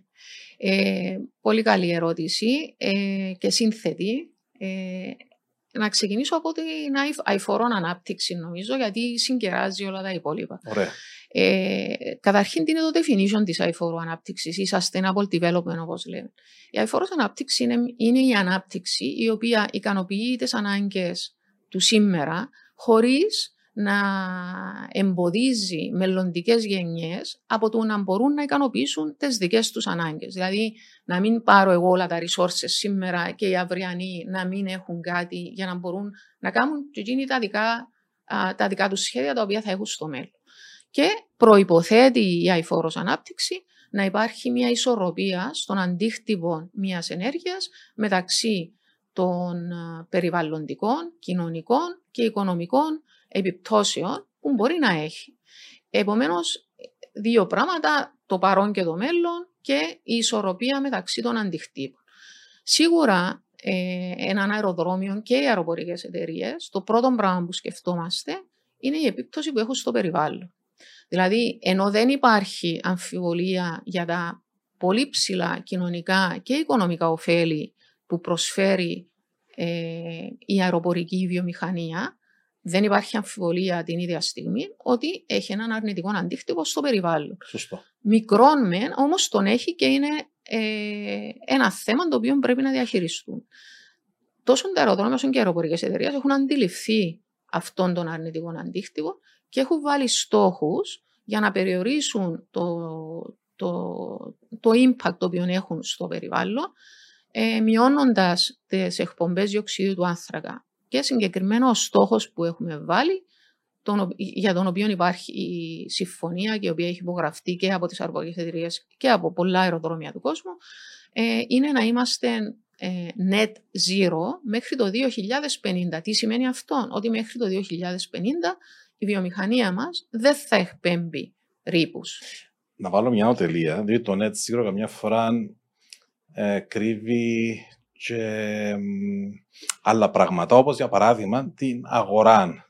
Ναι. Ρήπων, πολλοί αγοράζουν και λένε ότι είμαστε net zero, ενώ έναν τρόπο που συζητούμε στην παραγωγή. Όχι, πολύ σωστό. Δηλαδή, αν σας δώσω να καταλάβετε, εμείς σαν Hermès Airports σήμερα έχουμε γίνει accredited σαν carbon neutral. Μάλιστα. Carbon neutral τι σημαίνει? Σημαίνει ότι εμείωσα τους ρήπους μου ως εκεί που μπορούσα και ό,τι μου έμεινε αγοράζω offsets από άλλες βιομηχανίες που είναι πράσινες για να με πάρει στο μηδέν. Αυτό είναι το carbon neutral. Όταν λέμε net zero μέχρι το 2050 εννοούμε ότι δεν θα εκπέμπουμε ρήπους. Βεβαίως αυτό δεν θα γίνει από μόνο του. Χρειάζονται τεράστιες επενδύσεις για να επιτευχθεί αυτό και ο κύριος τομέας που πρέπει να διαφοροποιηθεί είναι οι μηχανές των αεροπλάνων. Δηλαδή δεν υπάρχει αμφιβολία ότι οι μηχανές σήμερα, οι οποίες καίνουν καυσιμών, συμβατικών καυσιμών, εκπέμπουν ρήπους. Στο μεσοπρόθεσμο διάστημα, αν θέλετε, υπάρχει η απόφαση της Ευρωπαϊκής Ένωσης για το Sustainable Aviation Fuels, όπου θα ξεκινήσει μια υποχρέωση από το 2025, όπου πρέπει να παίρνεις blend, δηλαδή το καύσιμο που θα εφοδιάζεται το αεροσκάφος να έχει ένα μέρος ανανεώσιμη ενέργεια, που είναι από βιοκαύσιμο, αν θέλετε, μαζί με το συμβατό. Μέχρι ότου να δοθεί ο χρόνος να υπάρξουν οι τεχνολογικές εξελίξεις που θα επιτρέψουν είτε ηλεκτρικά αεροπλάνα, είτε οτιδήποτε άλλο, το οποίο υπάρχουν οι σκέψεις, αλλά ακόμα δεν ξέρουμε πώς θα εξελιχθεί. Επομένως, ενέργειες για τη μείωση του impact μας στο περιβάλλον γίνονται, και πολύ σωστά ανέφερες προηγουμένως, περιβάλλον δεν είναι μόνο η ρήπη. Σωστό, ναι. Περιβάλλον είναι και η υδάτινη πόρη, είναι και η ανακύκλωση, είναι όλο το impact. Και εμείς, ας πούμε, στην πολιτική μας έχουμε, για παράδειγμα, ανακύκλωση. Όσο μεγαλύτερων ποσοστών υλικών μπορούμε να ανακυκλώνουμε. Έχουμε απαγορεύσει τη χρήση πλαστικών μέσα στο αεροδρόμιο. Επίσης, όσον αφορά τους υδάτινους πόρους, για παράδειγμα, εμάς μας γειτνιάζει η Αλική, στη Λάρνακα, και η θάλασσα. Βεβαιωνόμαστε ότι απόβλητα που βγαίνουν από το αεροδρόμιο δεν καταλήγουν στη θάλασσα, ή καθαρίζονται για να γίνουν νερό πριν να μπουν ή στην Αλική ή στη θάλασσα. Ο θόρυβος, η ποιότητα του αέρα, όλα αυτά είναι θέματα τα οποία μετρούμε, αν θέλετε, για να βεβαιωνόμαστε ότι είναι σε αποδεκτά επίπεδα. Επομένως, εκείνο που πρέπει να θυμόμαστε, νομίζω, είναι ότι ο εχθρός, αν θέλετε, δεν είναι οι πτήσεις. Ο εχθρός είναι το διοξείδιο του άνθρακα, και εκείνον είναι που θέλουμε να μειώσουμε, και παράλληλα βεβαίως να μπορέσουμε να συνεχίσουμε να έχουμε το δικαίωμα, αν θέλετε, να συνεχίσουμε να λειτουργούμε, για να μπορούμε να συνεχίσουμε να προσφέρουμε όλα αυτά τα ωφέλη που προσφέρουμε στον κοινωνικό και οικονομικό τομέα. Να βάλουμε το λογιστικό μας καπέλο, απλά για να ενδυναμώσω τον που ανάφερες. Ήδη έχουμε οδηγία της Ευρωπαϊκής Ένωσης που προβλέπει για τον έλεγχο για την ετοιμασία των οικονομικών καταστάσεων μεγάλων εταιριών, όπου φεύγει από την κλασική μέχρι σήμερα υποχρέωση για να παρουσιάζονται κάποια non-financial information, μη χρηματοοικονομικά στοιχεία, και να εμπλουτιστεί με παραπάνω ανάλυση και έλεγχων ακριβώς στα σημεία τα οποία μόλις έχεις αναφέρει, είτε το αποτύπωμα στο περιβάλλον, είτε το διοξίδιο, οι εκπομπές του διοξιδίου, ο αέρας, ο θόρυβος, αλλά και άλλοι στόχοι στρατηγικής, στόχοι ανάπτυξης των Ηνωμένων Εθνών για σκοπούς της αειφόρου ανάπτυξης, που έχει να κάνει με την εκπαίδευση, με τη διαχείριση του προσωπικού και πάει. Άρα, δεν είναι μόνο τεχνολογικά, τέλος πάντων, που δυσκολεύει λίγο η κατάσταση, αλλά είναι και από την άλλη πλευρά της προετοιμασίας οικονομικών καταστάσεων, ότι κρίνεται ότι είναι ένας τρόπος να δεις αν μια επιχείρηση είναι συμβατή στις υποχρεώσεις τώρα για μια πιο περιβαλλοντική συνείδηση, ή αν δεν είναι, με σκοπό και οι επενδυτές όλες τις ημέρες να δουν που να βάλουν τα χρήματά τους. Είδατε να επηρεάζεται η κίνηση, και κατ' επέκταση ίσως και τα αποτελέσματα σας, και από τον πέραν της αύξησης των τιμών του πληθωρισμού, αλλά και από τις κατάστασεις με τη Ρωσία, ότι χάσαμε ένα σημαντικό αριθμό τουριστών από εκεί. Ναι, σίγουρα. Αυτό που φαίνεται για το 2022 τουλάχιστον, είναι ότι η διάθεση του κόσμου να ταξιδέψει ήταν τέτοια που δεν φαίνεται να επηρεάζεται ούτε από τις ψηλές τιμές που υπάρχουν στην ενέργεια, ούτε από τις τιμές των εισιτηρίων ή οτιδήποτε άλλο. Βεβαίως δεν ξέρουμε όταν έρθει ο επόμενος χειμώνας του 2023 εάν αυτή η τάση που βλέπουμε σήμερα θα συνεχίσει. Είναι κάτι που μας ανησυχεί, δηλαδή μπορεί το 2023 όταν αν οι τιμές της ενέργειας συνεχίσουν να είναι στα επίπεδα που είναι σήμερα και οι τιμές κάποιων βασικών αγαθών επίσης σε πολύ ψηλά επίπεδα, ίσως το disposable income που είναι διαθέσιμο στον καθένα για να ταξιδεύσει να περιοριστεί και κατ' επέκταση και η διάθεση για ταξίδια να μειωθεί. Άρα ναι, είναι κάτι που μας ανησυχεί αυτόν για τα επόμενα χρόνια. Τώρα, όσον αφορά τη Ρωσία και την Ουκρανία, γιατί και η Ουκρανία ήταν σημαντική αγορά για μας, σίγουρα πρέπει να πω ότι έχουμε η Ρωσία και η Ουκρανία μαζί αποτελούσαν περίπου το 20% της επιβατικής κίνησης στην Κύπρο. Σίγουρα αυτόν είχε χαθεί. Μετά από την έναρξη του πολέμου στην Ουκρανία έχουν σταματήσει οι πτήσεις και έχουμε απολέσει αυτούς τους τουρίστες. Στις προβλέψεις μας δεν είναι ότι θα τους επαναχτίσουμε σύντομα, δηλαδή βλέπουμε αυτήν την εμπόλεμον κατάσταση ή τέλος πάντων την έκρηθμη κατάσταση, να το πω έτσι, και λόγω των sanctions που έχουν επιβληθεί, να συνεχίζει για τουλάχιστον 3 με 4 χρόνια, τουλάχιστον. Επομένως, στα επόμενα χρόνια δεν βλέπουμε ότι θα επανέλθουν οι τουρίστες είτε από τη Ρωσία είτε από την Ουκρανία και γι' αυτό όμως είμαστε ευχαριστημένοι γιατί λόγω του ότι το προϊόν μας, αν θέλετε, είναι spread out σε διάφορες χώρες, ελπίζουμε ότι θα μπορέσουμε να καλύψουμε αυτά τα κενά με αύξηση που θα έχουμε από άλλες χώρες. Εγώ θα λέγω ότι είναι μια πρόκληση, Ελένη μου, να μάθαμε στην Κύπρο, δουλεύουμε πολλές φορές μέσα στεγανά, δηλαδή το μονοπάτι που πήγαμε, πάμε το συνέχεια να μην δοκιμάσουμε κάτι άλλο. Ίσως τώρα έχουμε την πρόκληση ακριβώς να αναγκαστούμε, να ανοίξουμε άλλες αγορές, να διαφημίσουμε, να προβληθούμε, να συνεργαστούμε και με άλλες αγορές που ως τώρα δεν σε κυνηγούσαμε, διότι είχαμε το cash cow που έρχεται από Ρωσία και Ουκρανία και ήμασταν άνετοι. Τώρα δεν έρχεται εκείνο και μας υποκινεί ακριβώς να κυνηγήσουμε άλλες αγορές, άλλες λύσεις και να προσφέρουμε ίσως και κάπως διαφοροποιημένων προϊόν, έτσι. Ναι. Πιστεύω ότι είμαι confident ότι οι σωστές κινήσεις σε αυτήν την κατεύθυνση γίνονται. Δηλαδή, όπως έχω προαναφέρει, έχουμε μια πολύ στενή συνεργασία τόσο με το Υπουργείο Συγκοινωνιών όσο και με το Υπουργείο Τουρισμού και βλέπουμε ότι η στρατηγική είναι ξεκάθαρη για να επεκταθούμε και σε άλλες αγορές. Και γίνονται συντονισμένες ενέργειες. Δηλαδή, γίνεται προώθηση της Κύπρου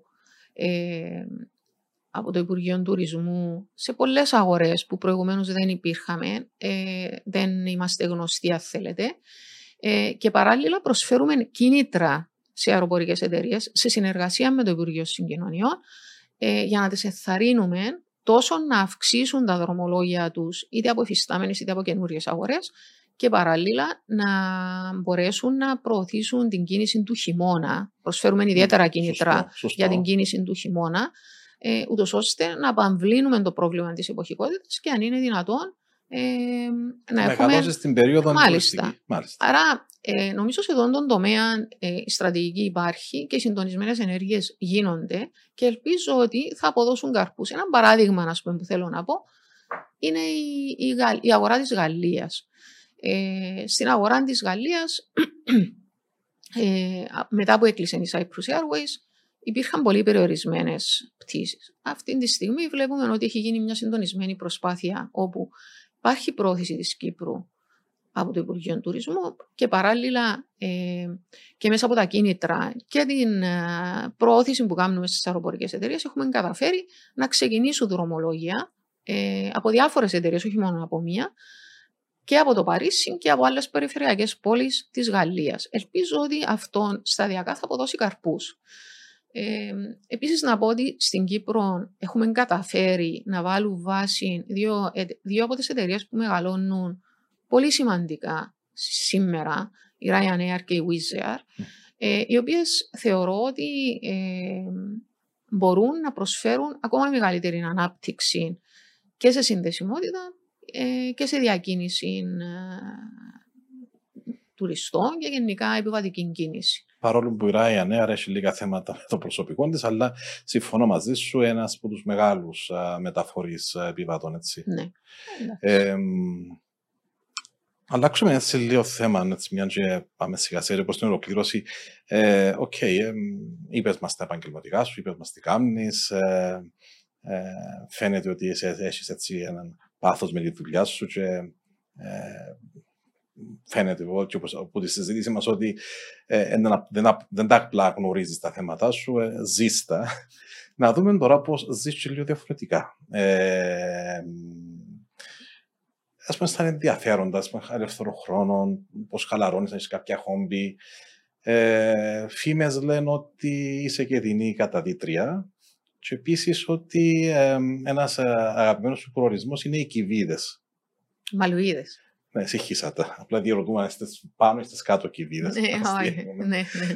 Οπότε, έτσι, δεν μας δώσουμε μια άλλη διάσταση ενός επαγγελματία, πώς χαλαρώνει, με τι άλλο να ασχολείται.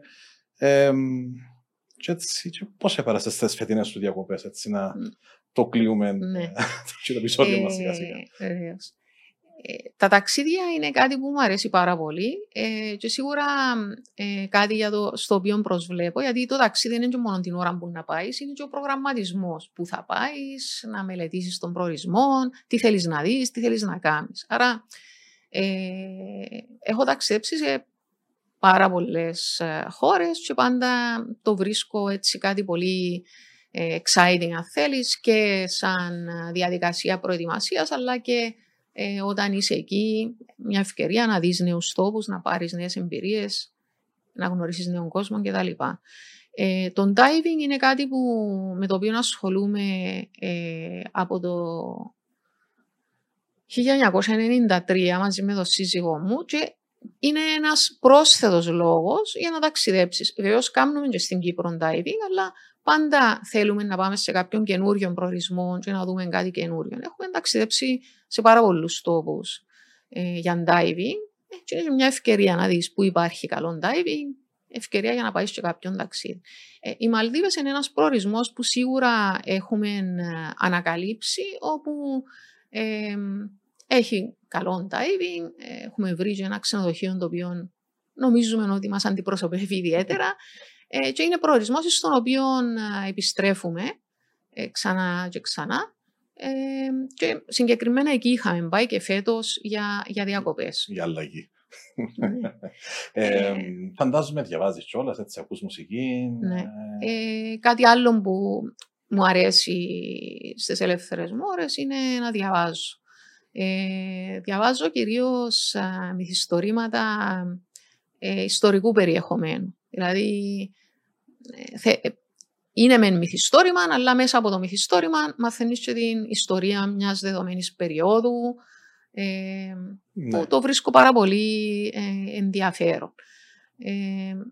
Γενικά ασχολούμαι με τα σπορ, παίζω τένις, πάω στο γυμναστήριο, προσπαθώ να έχω μια ισορροπημένη work-life balance, όπως λένε, γιατί νομίζω ότι με τούτον τον τρόπο χαλαρώνεις και αποτοξινώνεσαι από τα βάρη της ημέρας. Σημαντικό, ναι. Με κοινωνικά, πολιτικά παρακολουθάς, έχεις έτσι, εντάξει, λόγω της θέσης, σίγουρα πράξεις τι γίνεται γύρω σου και σε ευρύτερων πολιτικών επίπεδων, αλλά φαντάζομαι όπως όλοι μας παραμένουμε όσο πιο λιγότερο πολιτικά εμπλεκόμενοι. Πώς βλέπεις, ας πούμε, την κατάσταση στην Κύπρο τώρα, έτσι, με τα θέματα μας, εντάξει, μπαίνουμε σε προεκλογική δύσκολη περίοδος για μας. Όμως, εντάξει, φαντάζομαι ότι έχετε κάποια επαφή, κάποια άποψη, τέλος πάντων, για το πώς κινείται και το κοινωνικό ή το ευρύτερο, έτσι, περιβάλλον του τόπου. Ναι.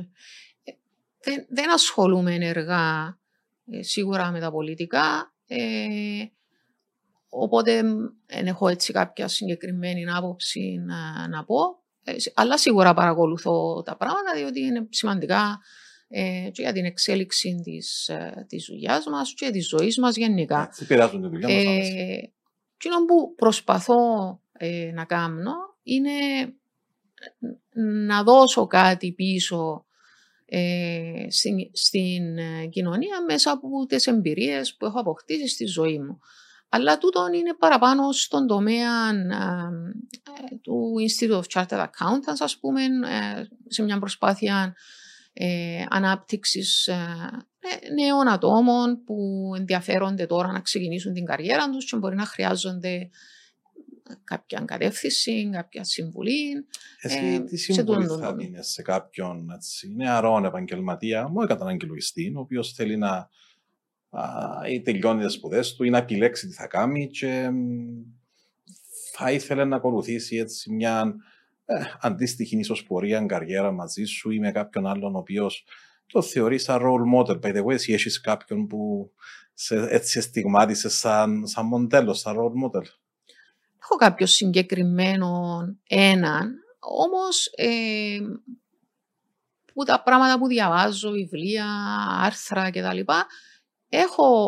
Παίρνω παραδείγματα, δηλαδή και παραδείγματα προς μίμηση και παραδείγματα προς αποφυγή. Αλλά είναι συγκερασμός από διάφορα άτομα. Μπορώ να πω ότι έχω ένα συγκεκριμένο role model το οποίο ακολουθώ. Αλλά για να επανέλθω στην προηγούμενη σου ερώτηση, νομίζω ότι σήμερα τα νεαρά άτομα είναι πολύ πιο καταρτισμένα από ότι είμαστε εμείς ίσως. Οι ευκαιρίες είναι πάρα πολλές και μέσα από το διαδίκτυο και μέσα από επαφές που μπορείς να έχεις, να είσαι πολύ πιο ενήμερος για τον κόσμο γύρω σου. Άρα θεωρώ ότι πρέπει κάποιος να έχει αυτοπεποίθηση, να έχει αποκτήσει τα κατάλληλα εφόδια, είτε αυτά είναι οι σπουδές του ή μια επαγγελματική κατάρτιση την οποία θα αποκτήσει, και να είναι διατεθειμένος να δουλέψει σκληρά. Όπως είπαμε και πριν, και με λίγη τύχη, πάντα. Πιστεύω ότι μπορείς να έχεις στόχους στη ζωή σου και να τους πετυχαίνεις. Σαν ΣΕΛΚ έχουμε ένα πρόγραμμα το οποίο λειτουργούμε τελευταία 2-3 χρόνια, το ονομάσαμε Mentor Program, όπου έχουμε εκπαιδεύσει ένα αριθμό συναδέρφων ως μέντορες και προσπάθεια μας είναι να βοηθήσουμε συμβουλευτικά νεότερα μας μέλη στην, θέλετε, πάντως προβληματίσουμε για τη μετεξέλιξη, την επαγγελματική τους μετεξέλιξη, όπου ο κάθε μέντορας αναλαμβάνει ένα μεντή, εννοείται ότι όλα γίνονται σε εθελοντική βάση, δεν έχει οποιοδήποτε ούτε αμοιβή για τον ένα ούτε κόστος για τον άλλον. Ο σύνδεσμος των κυκλών λογιστών μεριμνά για την εκπαίδευση των mentors και προσφέρεται τέλος πάντων η κατάρτιση τούτη στους νεαρότερους από το χρόνο που ο κάθε mentor, που ως επιτοπλίστο είναι επαγγελματίες αρκετών χρόνων, ας το πούμε έτσι, στο επάγγελμα, δεν είναι ο κάθε ένας τέλος πάντων. Πώς το βλέπεις σαν σκέψη? Και είναι και μια ανοιχτή on-air πρόκληση να συμμετάσχεις σε ένα τέτοιο εγχείρημα. Είμαστε πάντως πάρα πολλά περήφανοι για τον initiative που ξεκίνησε πριν 2-3 χρόνια. Και συγχαρητήρια, νομίζω είναι ένα πολύ σωστό, πολύ καλό initiative και θα ήθελα να συμμετάσχω κι εγώ αν προσφέρεται, γιατί πιστεύω ότι έναν νεαρό άτομο που ξεκινά στη ζωή του σίγουρα θέλει κάποια κατεύθυνση. Επομένως, αν έχεις κάποιες γνώσεις ή εμπειρίες που μπορούν να βοηθήσουν, γιατί να μην τις χρησιμοποιήσεις? Εγώ πάντα λέω, όπως και εγώ, ας πούμε, άμα θέλω να κάνω κάτι, θα ρωτήσω κάποιον που ξέρει. Δεν υπάρχει λόγος να ξανανακαλύψεις τον τροχόν, εάν μπορεί κάποιος εύκολα να σου προσφέρει κάποια συμβουλή, είναι η γνώση την οποία έχει ήδη αποκτήσει ο ίδιος μετά από πολλά χρόνια εμπειρίας. Αξιβώς ο καθένας θα πάρει τις δικές του αποφάσεις. Πάντα. Ναι. Αλλά ρωτώντας και μαθαίνοντας, οι αποφάσεις τις οποίες θα πάρεις είναι πιο ενημερωμένες και ας ελπίζουμε με πιο σωστές. Νομίζω ότι και με την προσπάθεια μας προσπαθούμε έτσι να συγκεράσουμε είτε ηλικιακά είτε άλλα χάσματα γενναιών λόγω και της απόστασης που έχουν ηλικιακά οι μεντρός τους μεντής. Και εγώ θα λέγω ότι μπορεί να είναι και πιο ωφέλιμο το project για τους μέντρους μας που έρχονται σε επαφή ακριβώς με τη νέα γενιά και τα όλα όσα θετικά κουβαλά, πιο τεχνολογικά καταστησμένοι όπως είπες, με παραπάνω skills, δεξιότητες, ενδεχομένως σε πολλές περιπτώσεις. Εντάξει, πρέπει να προετοιμάσουμε τη νέα γενιά, στο ομπρέλα της αηφορίας είπαμε, ναι. Εντάξει, έτσι να κλείσουμε σιγά σιγά με ένα-δύο σχόλια σου αν έχεις να κάνεις γενικά με το πίσω στην οικονομία, δηλαδή ποια και είναι η εντύπωση που έχεις σήμερα, ποια είναι η πρόβλεψη σου ενδεχομένως σαν άτομο που είσαι μέσα στα πράγματα και μια τέλος πάντων εταιρεία, οργανισμών και θέση που έχεις μια πιο πολύπλευρη, πολυδιάστατη οπτική.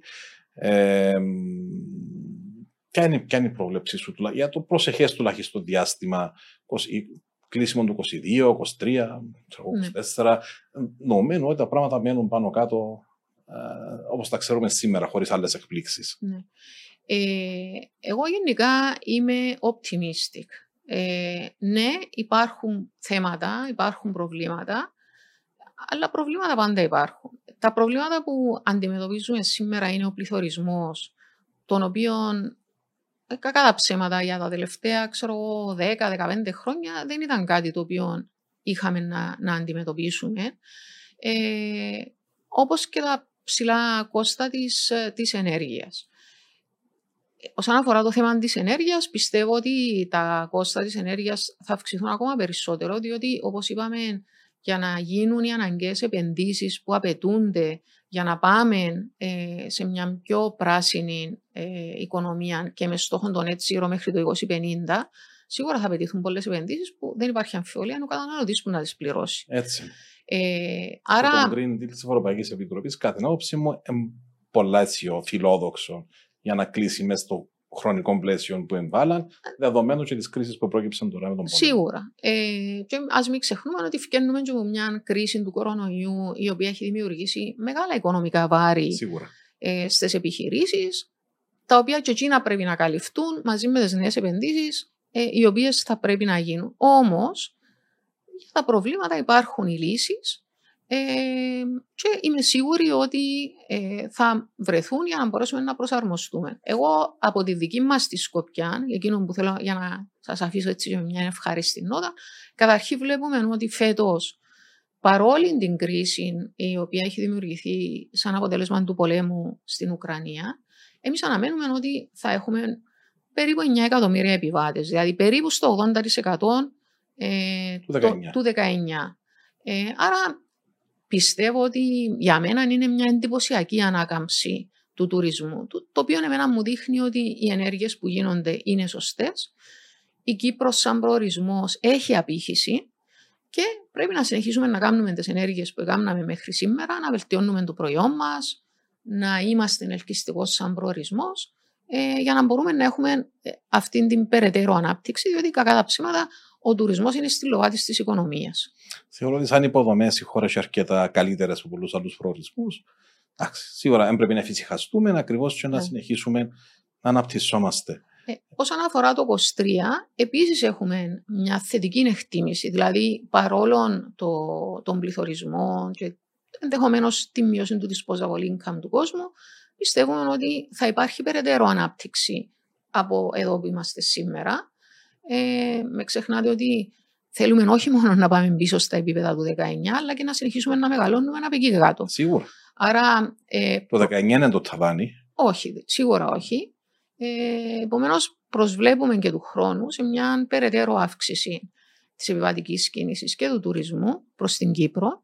Και νομίζω ότι εκείνο που πρέπει να κάνουμε εμείς είναι να διασφαλίσουμε το προϊόν μας, το οποίο σημαίνει πολύ καλά επίπεδα εξυπηρέτησης σε όλους τους τομείς, προώθηση του Κύπρου σαν ποιοτικού προορισμού, αειφόρου ανάπτυξης Γιατί και εδώ έχει σημασία με τον κόσμο, κυρίως με τους Σκανδιναβούς και τους Βόρειο-Ευρωπαίους, έχει μεγάλη σημασία να αναδείξεις ότι κάνεις τις αναγκαίες ενέργειες για να γίνεις αειφόρος προορισμός. Και με τούτα τα δεδομένα πιστεύω ότι θα πάμε καλά. Ελένη, μου ευχαριστώ πάρα πολύ για τη συζήτηση.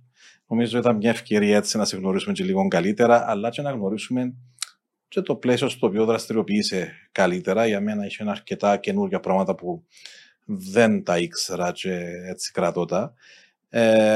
Έχεις έτσι κάποιον καταληκτικό σχόλιο πριν να σε ευχαριστήσουμε? Να σας ευχαριστήσω εγώ που με καλέσετε σήμερα στο πρόγραμμα, και για μένα είναι μια πολλά καλή ευκαιρία να έχουμε αυτή τη συζήτηση, η οποία ήταν πολύ ενδιαφέρουσα νομίζω, και θα περιμένω το τηλεφώνημα σας για το θέμα του mentoring από το ΣΕΛΚ. Να είσαι σίγουρη ότι θα σε ενοχλήσουμε ξανά, όχι μόνο για το mentor αλλά και για οτιδήποτε άλλο. Κατά την άποψή μας θα είσαι, η παρουσία σου θα είναι εξαιρετικά χρήσιμη. Σε ευχαριστώ πάρα πολύ για την κουβέντα μας. Αγαπητές φίλες και φίλοι, σας ευχαριστώ και εσάς για την παρακολούθηση του σημερινού μας επεισοδίου και θα είμαστε κοντά σας σύντομα με τον επόμενο μας καλεσμένο. Ευχαριστώ. Ευχαριστώ πολύ.